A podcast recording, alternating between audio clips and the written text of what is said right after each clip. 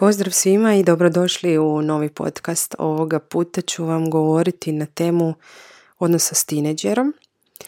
Um, općenito govorim o roditeljstvu, odnosno o odnosu s djecom ili djetetom, ali u ovoj ću se epizodi malo više posvetiti baš tineđerima. Neki su me od vas to i tražili, pa evo nadam se da ću vam pružiti neke odgovore ili vas potaknuti na promišljanje ili promjenu kako bi vam bilo bolje uz vašu djecu. Da bismo bili dobri roditelji, najprije trebamo poznavati sami sebe. A ja roditeljstvo smatram mojim ponašanjem uz dijete, odnosno mojim ostvarivanjem uz dijete i smatram da su roditelji odgovorni za stvaranje e, uvjeta u kojima će se dijete razviti u samostalnu i odgovornu osobu tako da ako uzmemo u obzir ovo što sam sada rekla da je odnos, odnosno odgoj, moje ostvarivanje uz drugu osobu, uzimajući u obzir i poštivanje integriteta druge osobe, onda je to i postojanje i prihvaćanje i poštivanje samoga sebe. Odnos se razvija od malih nogu. Činjenica je da nam je lakše funkcionirati i imati priliku biti sretni ako smo imali takve uvjete u djetinstvu, no nemamo ih svi. Opet s druge strane e, nije garancija da su pod navodnicima zdravi i normalni uvjeti ključni za moje zdravo ponašanje i sretne izbore u budućnosti u odrasloj dobi. Kao što nije e, nužno da djeca koja odrastaju u nepovoljnim okolnostima budu odnosno biraju neke nepovoljne okolnosti u budućem životu, odnosno u budućnosti i odrasloj dobi. Što time želim reći? Želim napraviti razliku između utjecaja i kontrole, odnosno vjerovanja da upravljamo tuđim ponašanjem. Um, utjecaj je upravo ova odgovornost prema djetetu, stvaranje dobrih uvjeta, razumijevanje sebe pa i razumijevanje ponašanja djeteta, a kontrola je vjerovanje da mogu promijeniti dijete, da je moja uloga da moje dijete bude, bude onako kako ja želim da bude, kako bih ja onda bio dobar roditelj, ostvaren roditelj, postigao bolje rezultate i slično. Upravljanje je kad vjerujemo da su djeca naš proizvod, da se tako sirovo izrazim, odnosno kada vjerujemo da je rezultat mog uspješnog roditeljstva djetetovo ponašanje, odnosno djetetov uspjeh. Vjerujem da mnogi od vas ne razmišljaju možda tako na svjesnoj razini, no sve što radimo u prirodi nam je da promijenimo druge, tako smo odgajani od malih nogu i tako vjerujemo od malih nogu i onda ubiremo putem kroz život upravo takva vjerovanja da je u našoj moći da se drugi ponašaju drugačije i sve što radimo činimo kako bismo postigli promjenu kod drugih ljudi što je apsolutno nemoguće i nerealno. A kada mi umislimo da smo to postigli, kada se slučajnosti poklope, kada moja očekivanja, moja želja prema drugoj osobi, moj trud koji ulažem u odnos rezultira onime što ja želim. Na primjer, stvaram uvjete za zdrav i normalan razvoj djeteta, potičem ga na aktivnosti, dijete sudjeluje aktivnostima, potičem ga na učenje i dijete je revno u učenju, ima dobre rezultate u školi, kasnije upiše fakultet koji ja očekujem i onda sve ono što sam maštao kao roditelj i što sam zamišljao jednoga dana se ostvari. I tu nekako povežemo da nije bilo nas, uh, dijete to ne bi izabralo. Kažem, činjenica je da mi jesmo određene okolnosti, no kako sam rekla na početku, dijete je unutar tih okolnosti moglo zaključiti da ne znam, apsolutno ne želi upisati tu srednju školu koju smo mi zamislili da je dobra za njega ili nastaviti na fakultet ili u mlađoj dobi upisati aktivnost za koju mi mislimo da je vrlo bitna za njega. Tako da bih voljela da promislite kako gledate na odnos, kako gledate na odgoj kako gledate na sebe kao roditelja i što razumijete o sebi, o sebi kao roditelju. Ono što su izazovi modernog, odnosno roditeljstva u vremenu u kojem mi živimo, uh, je da smo vrlo zaposleni, mm, da postoje drugačija očekivanja nego što su to bila prije od strane društva, uh, napredak tehnološki i sve postaje dosta vidljivo, pa smo onda više i opterećeni informacijama i izazovi su također društvo vršnjaka e, na temelju svega ovoga što se događa, znači povezivanja online putem, e, društvene mreže, različite, različiti načini na koje se ostvarujemo u današnjem dobu. ono što su trebali bismo uzeti u obzir i očekivanja koje društvo ima od nas kao obitelji danas i roditelja. E, obitelj je još uvijek, odnosno brak je još uvijek velika, veliki preduvjet za zdrav razvoj djeteta. No ako me pratite, ja znam reći da e, nesretan brak nije, nije dobro nije dobra okolnost za dijete, e, kao što ni na primjer razvod nije uvijek negativan, no svaki razvod nije dobar. Dakle, roditelji su sve zaposleniji, majke postaju sve zaposlenije i cijela neka dosadašnja pod navodnicima normalna obitelj danas postaje drugačija. Također sve više razvoda zato što žene postaju samosvjesnije, ekonomski su samostalnije i svjesniji smo izbora koje možemo činiti, a koji možda prije nismo činili ili koje naši roditelji nisu toliko činili. Društvo je otvorenije za drugačije načine ponašanja i povezujemo se kao što sam rekla i putem društvenih mreža i onda zapravo imamo više uvida u nešto što prije nismo imali. Sve to, svi ti izazovi su opet neke okolnosti unutar kojih se i način našeg odnašanja, odnosa nošenja prema djetetu mijenja. E, pod utjecajem je toga i nekako vjerujem da možda postoji veći pritisak nego što je to bilo prije.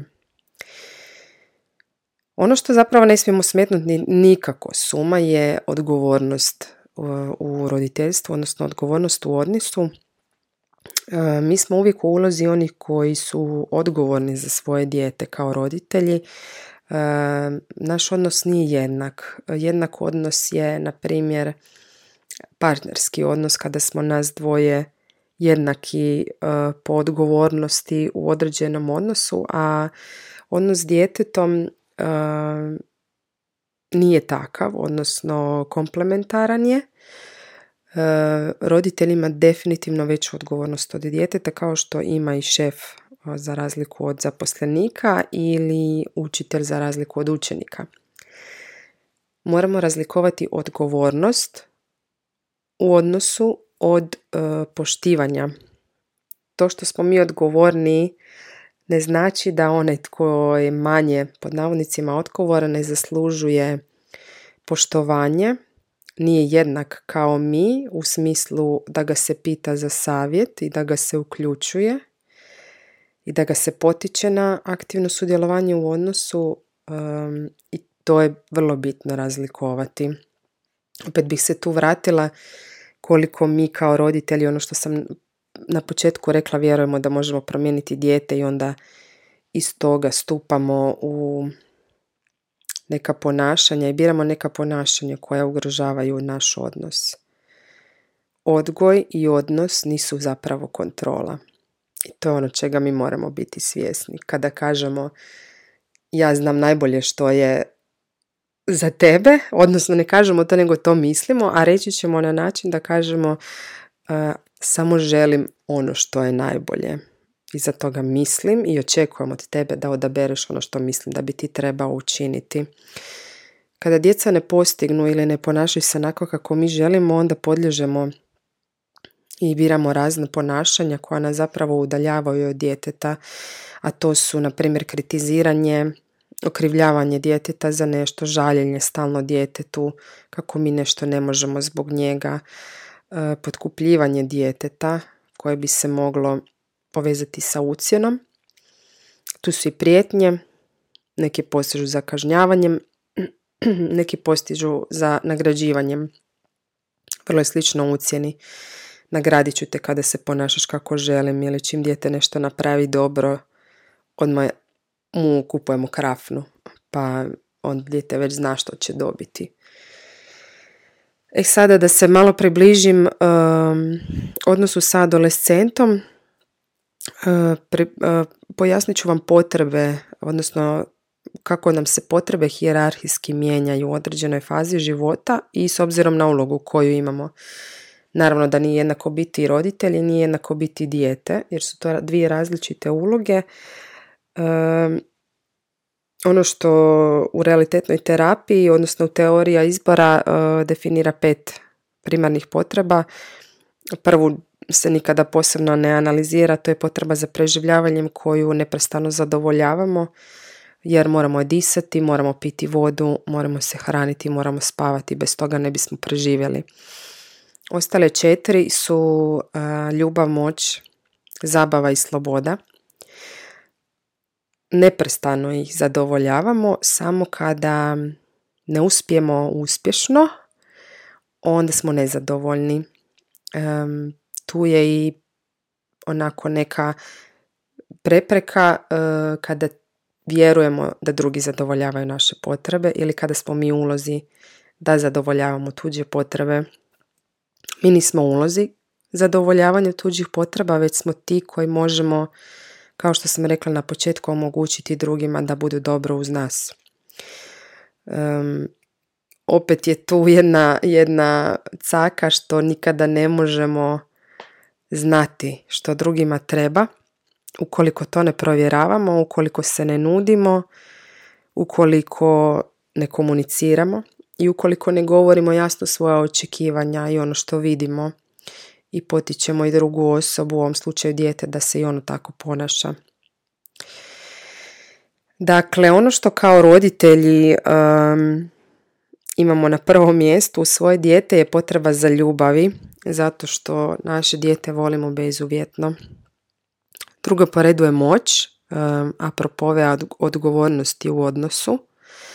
Bitno nam je znati gdje je dijete, brinuti se o djetetu, osjećati se bitnima u njegovom životu i slično.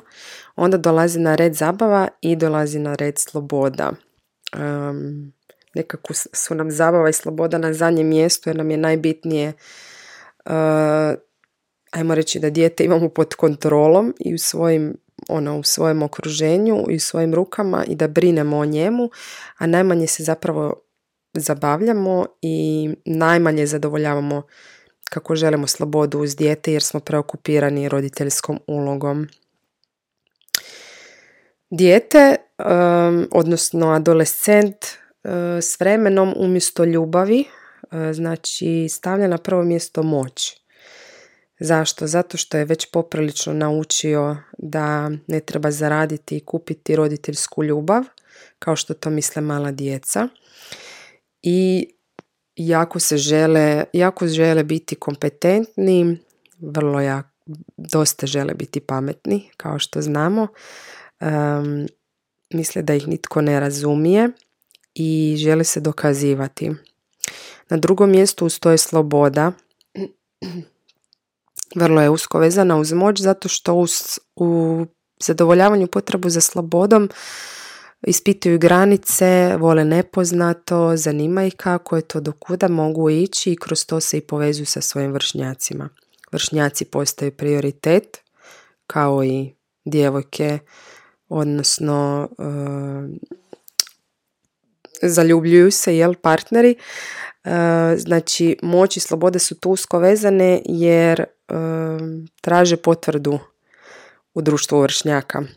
Roditelji više nisu bitni, kao što sam rekla i sada moraju zapravo naučiti pripadati u nekom krugu vršnjaka i tu se jako bore.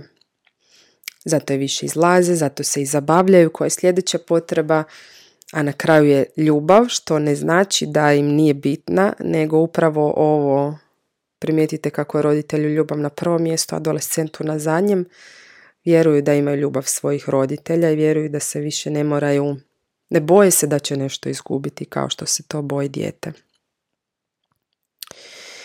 E sada, što mi možemo učiniti?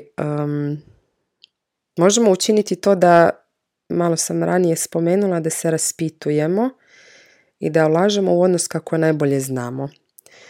Um, samo procjena je vrlo važna stavka u našem životu i neprestano se procjenjujemo, ali možda nekada toga nismo svjesni i vrlo često se znamo kritizirati, a kada sami sebe kritiziramo, onda iz toga proizađe i da kritiziramo jednoga dana i, i dijete, jer smatramo da nam je krivo za neko naše ponašanje. A zašto? Jer nismo postigli promjenu.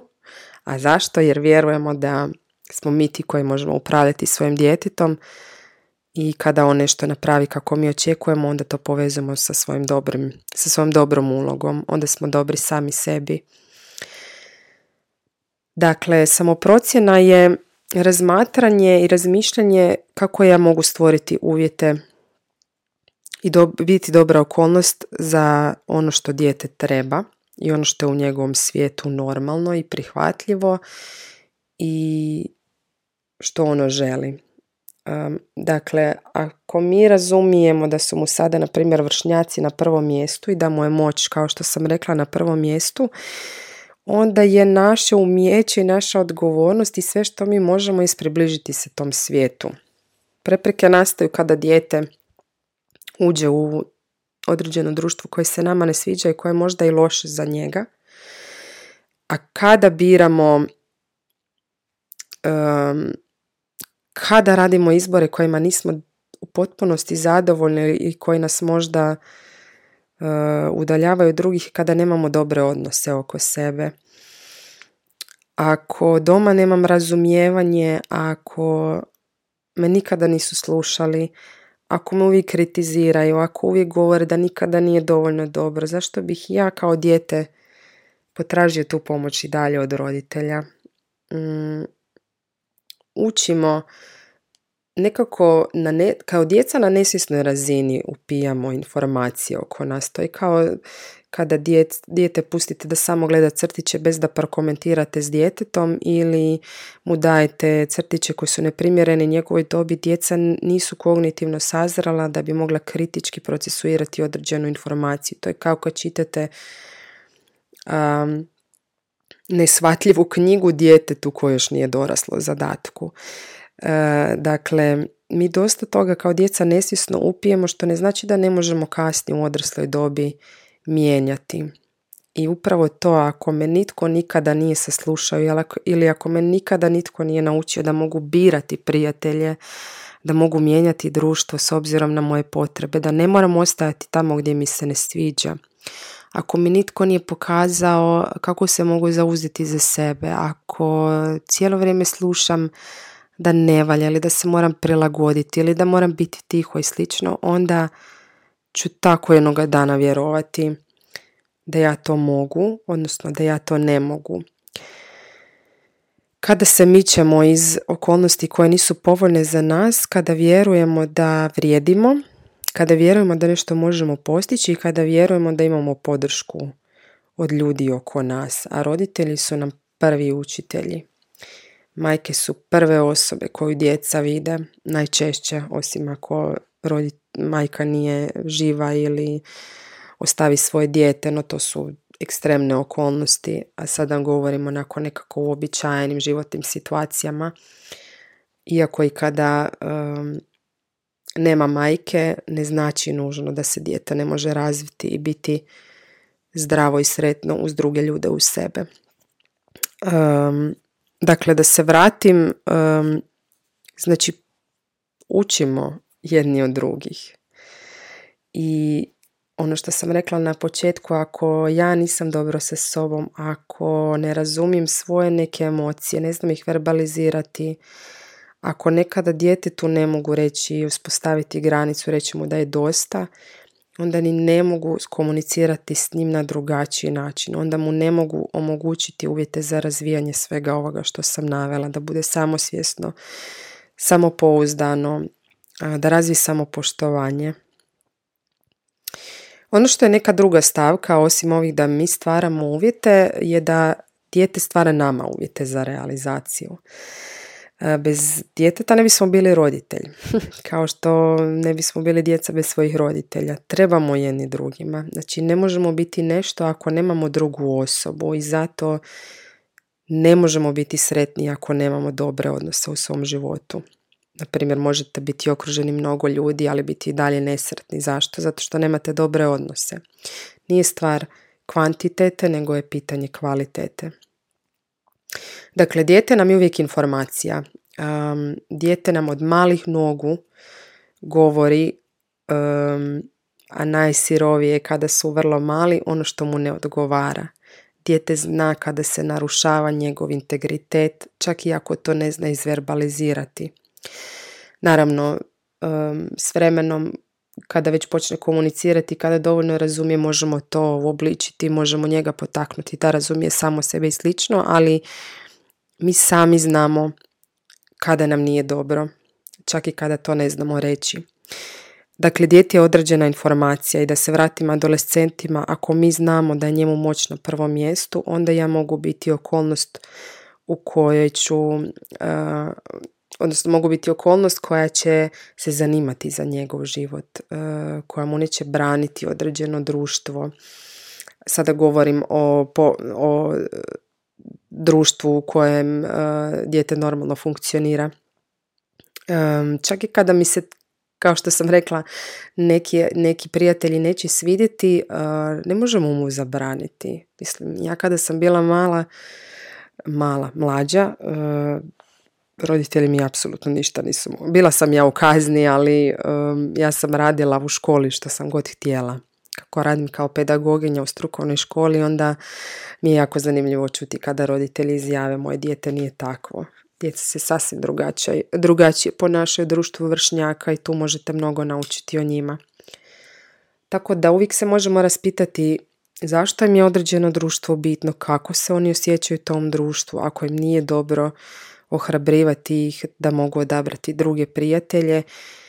Ali da bismo to mogli, ipak mora biti onaj preduvjet um, gdje, gdje dajemo na važnosti djeteta, mm, gdje ga uključujemo u izbor, donošenje odluka, naravno u našim granicama, kada mu nudimo dva rješenja iz kojeg on odabire jedno i kada ga potičemo na promišljanje o vlastitim odlukama, argumentiranju i zauzimanju za sebe. Nekoliko puta sam spomenula uh, i naše zadovoljstvo i toga da bismo trebali, da bismo mogli biti dobri za dijete, dijete trebamo biti dobro sami sa sobom i tu bih vas potaknula na razmišljanje kako se mi ostvarujemo izvan roditeljske uloge, kakvi smo, kako smo zadovoljni svojim partnerskom ulogom, kako smo zadovoljni svojim ulogom kao djeteta sa svojim roditeljima, kako smo zadovoljni na svojem poslu, svojim profesionalnim odnosima. I tamo gdje nismo zadovoljni, to donosimo kući. To donosimo najčešće u partnerski odnos i u roditeljski odnos, odnosno odnos sa svojim djecom. Kada dođete živčani iz posla, prvo ćete se istres na svoje ukućane. A zašto to radimo? Zato što podrazumijevamo da će oni uvijek biti tu kada smo u braku podrazumijevamo da je partner uvijek tu. E, kada su djeca mala, istresamo se na njih jer e, ne mogu nigdje pobjeći. Oni će uvijek biti ovisni o svojim roditeljima kao mala djeca. Smetnemo suma poštivanje integriteta druge osobe. A kada ne poštujemo integritet druge osobe, kada nismo zadovoljni sami sobom. Sretni i zadovoljni ljudi žele da se drugi uz njih osjećaju dobro. To je jedan kroz jedan. Ne, vjerujem da kada ste sretni nikada niste imali potrebu ugrožavati druge ljude, a kada ste nesretni svi su vam, ili su vam svi bili krivi, ili ste vjerovali da možete promijeniti druge. tu se opet vraćam na ovo prvo, da odnos nije kontrola. Pa evo neka mala vježbica uh, da vi raspoznate što očekujete od svojeg djeteta uh, i zašto frustrirate oko nekih djetetovih izbora je da se prisjetite svoje neke zadnje frustracije koju ste imali, nekog sukoba, nekog razočaranja u odnosu s djetetom i da promislite što ste od njega očekivali. Promislite što ste vidjeli da se događa i vjerujem da zamislite formulu očekivanje minus percepcija jednako frustracija, da je razlika između tog očekivanja i vaše percepcije bila ljutnja, razočaranje, um, možda ste podlegli davanju kazne, zabranjivanju nečega, držali ste prodike, govorili što treba, što ne treba i tako dalje. I sada od tog očekivanja i vaše percepcije procijenite kakve veze ima to, vaše, to djetetovo ponašanje sa vama. Povežite to sa ovim životnim zadovoljstvom